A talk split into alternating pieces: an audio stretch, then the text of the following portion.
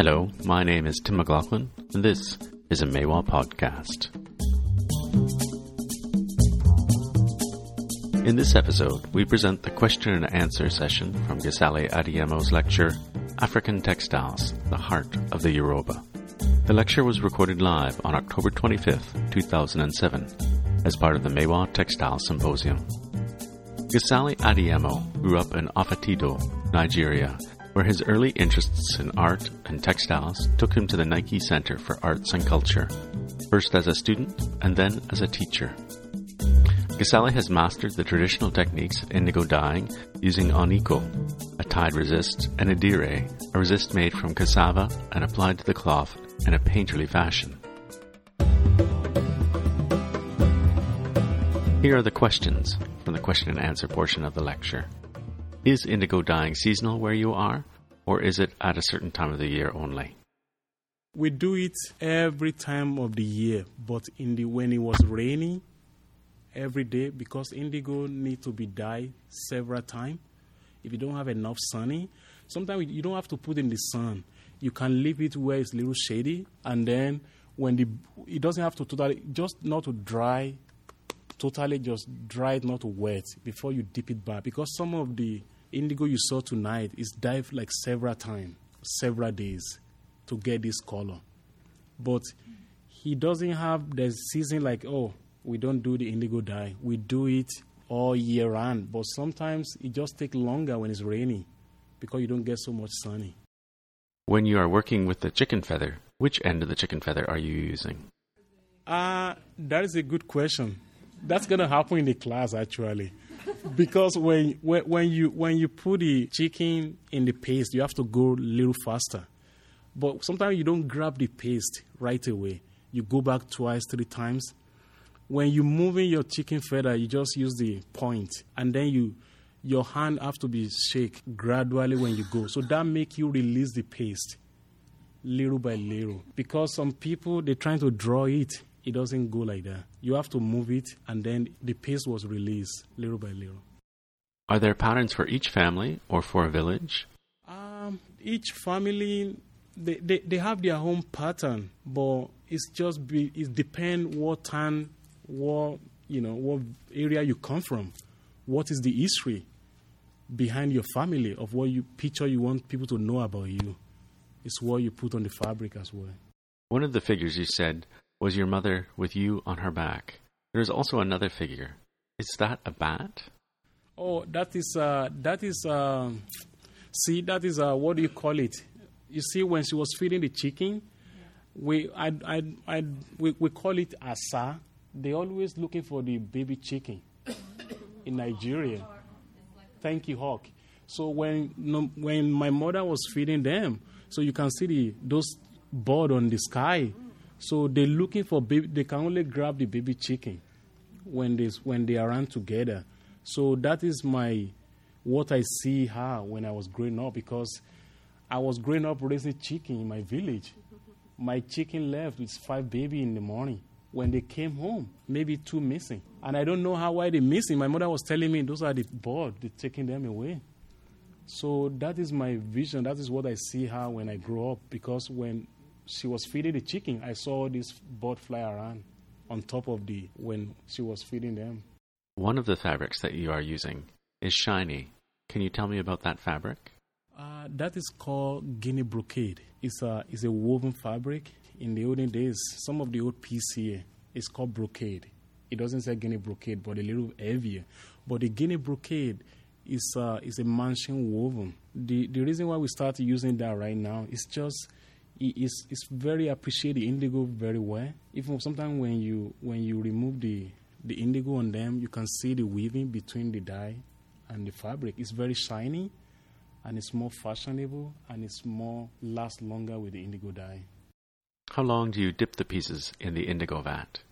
Yeah, that was a very good question. Mostly, when you when you dye the resist in the indigo, is the way you dye the tie dye is different. Resist is very delicate because the paste.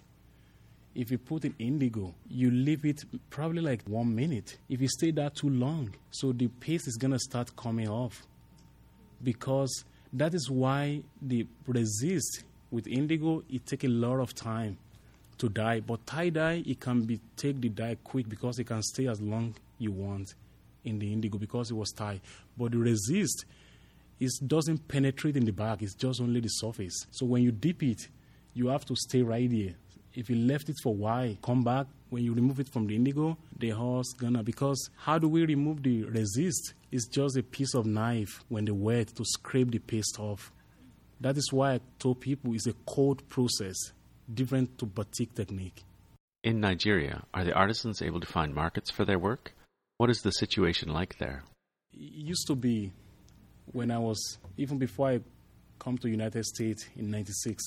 It used to be you know a lot of tourists, but the situation in Africa right now, in mostly Nigeria, you know people travel to other parts of like Ghana, like Mali, Senegal, other places. It's, it's very tough for the artists right now to be able to.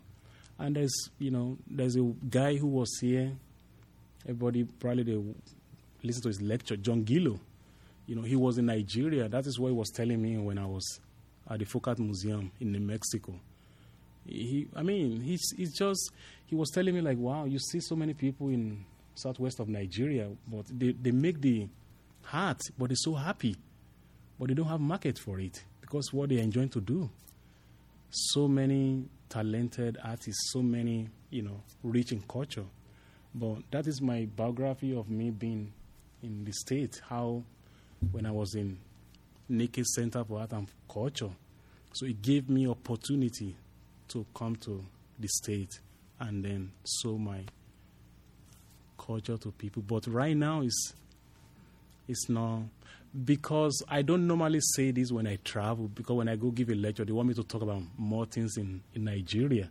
But I don't go too far to that situation because it's not it's a little overwhelmed.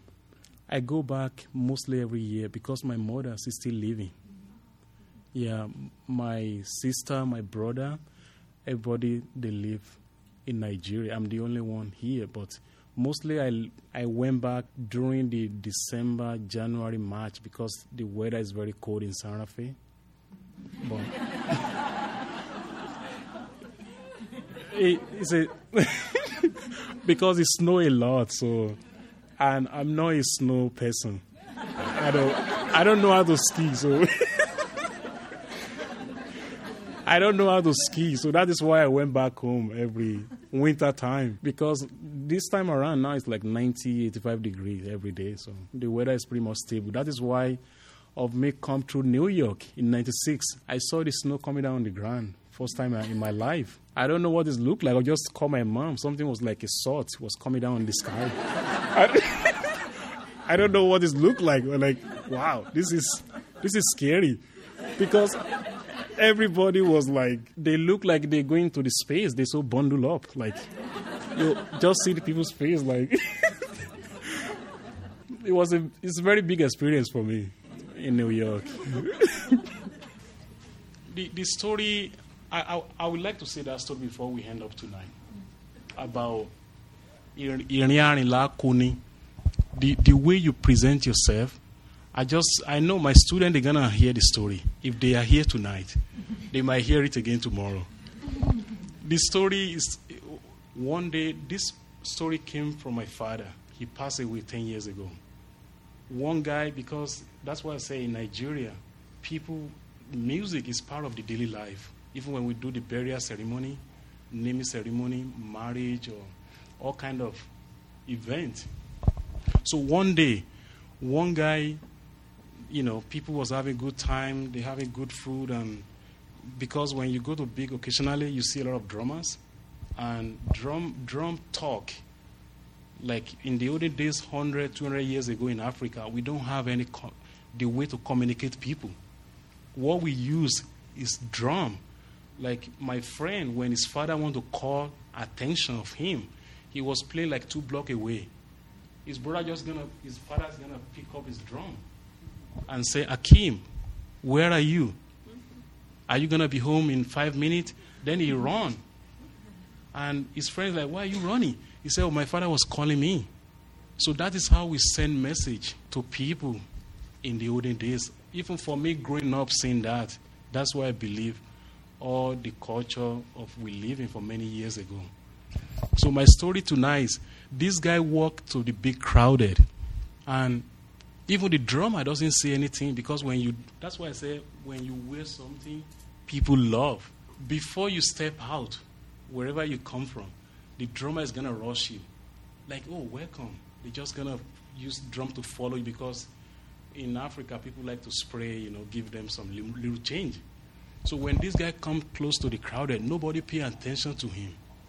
They just look at him like he's, he's, no, he's, not, he's not visible. And when he sit down among of a lot of people, people doesn't ask him, what do you like to eat? What do you like to drink? He just quiet. And they keep, nobody, no, nobody pay attention to him.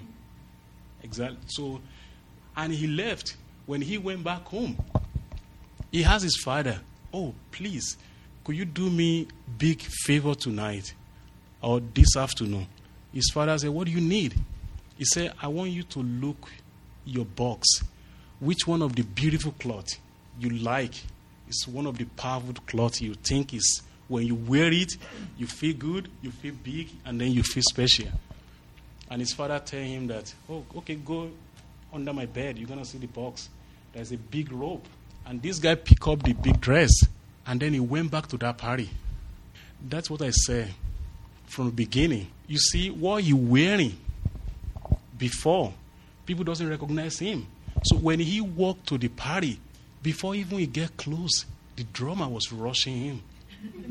like, oh, welcome. What do you like to eat? What, ah, we've been waiting for you all day.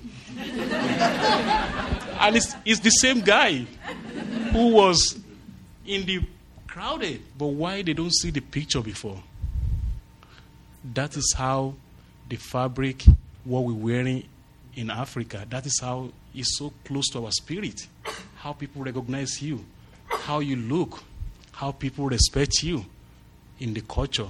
So when he walked to the crowded, he sit down. Everybody was rushing him, like, "Oh, what do you like to eat? Can we get you something to drink?" He quiet. Said, "Well, anything you give it to me, I'm fine." Don't worry, just bring anything you have. And then the person who bring the food to him, he, he said, Do you know I was here before? Oh, we didn't see you who you are. Like, I don't know, I don't think you here before. What, what are you asking me? And he was telling the guy, like, I was here recently, I just left home. Oh, you here before? Uh, we don't know that you're here. And he was just he was just telling the people like the food you give it to me today it's not for me because you feel the cloth I was wearing.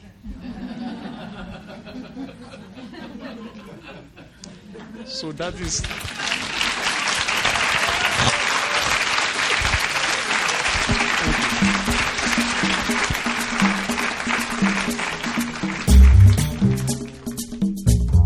You've been listening to African Textiles, The Heart of the Yoruba, Part 2 presented by Gasali Adeyemo at the 2007 Maiwa Textile Symposium.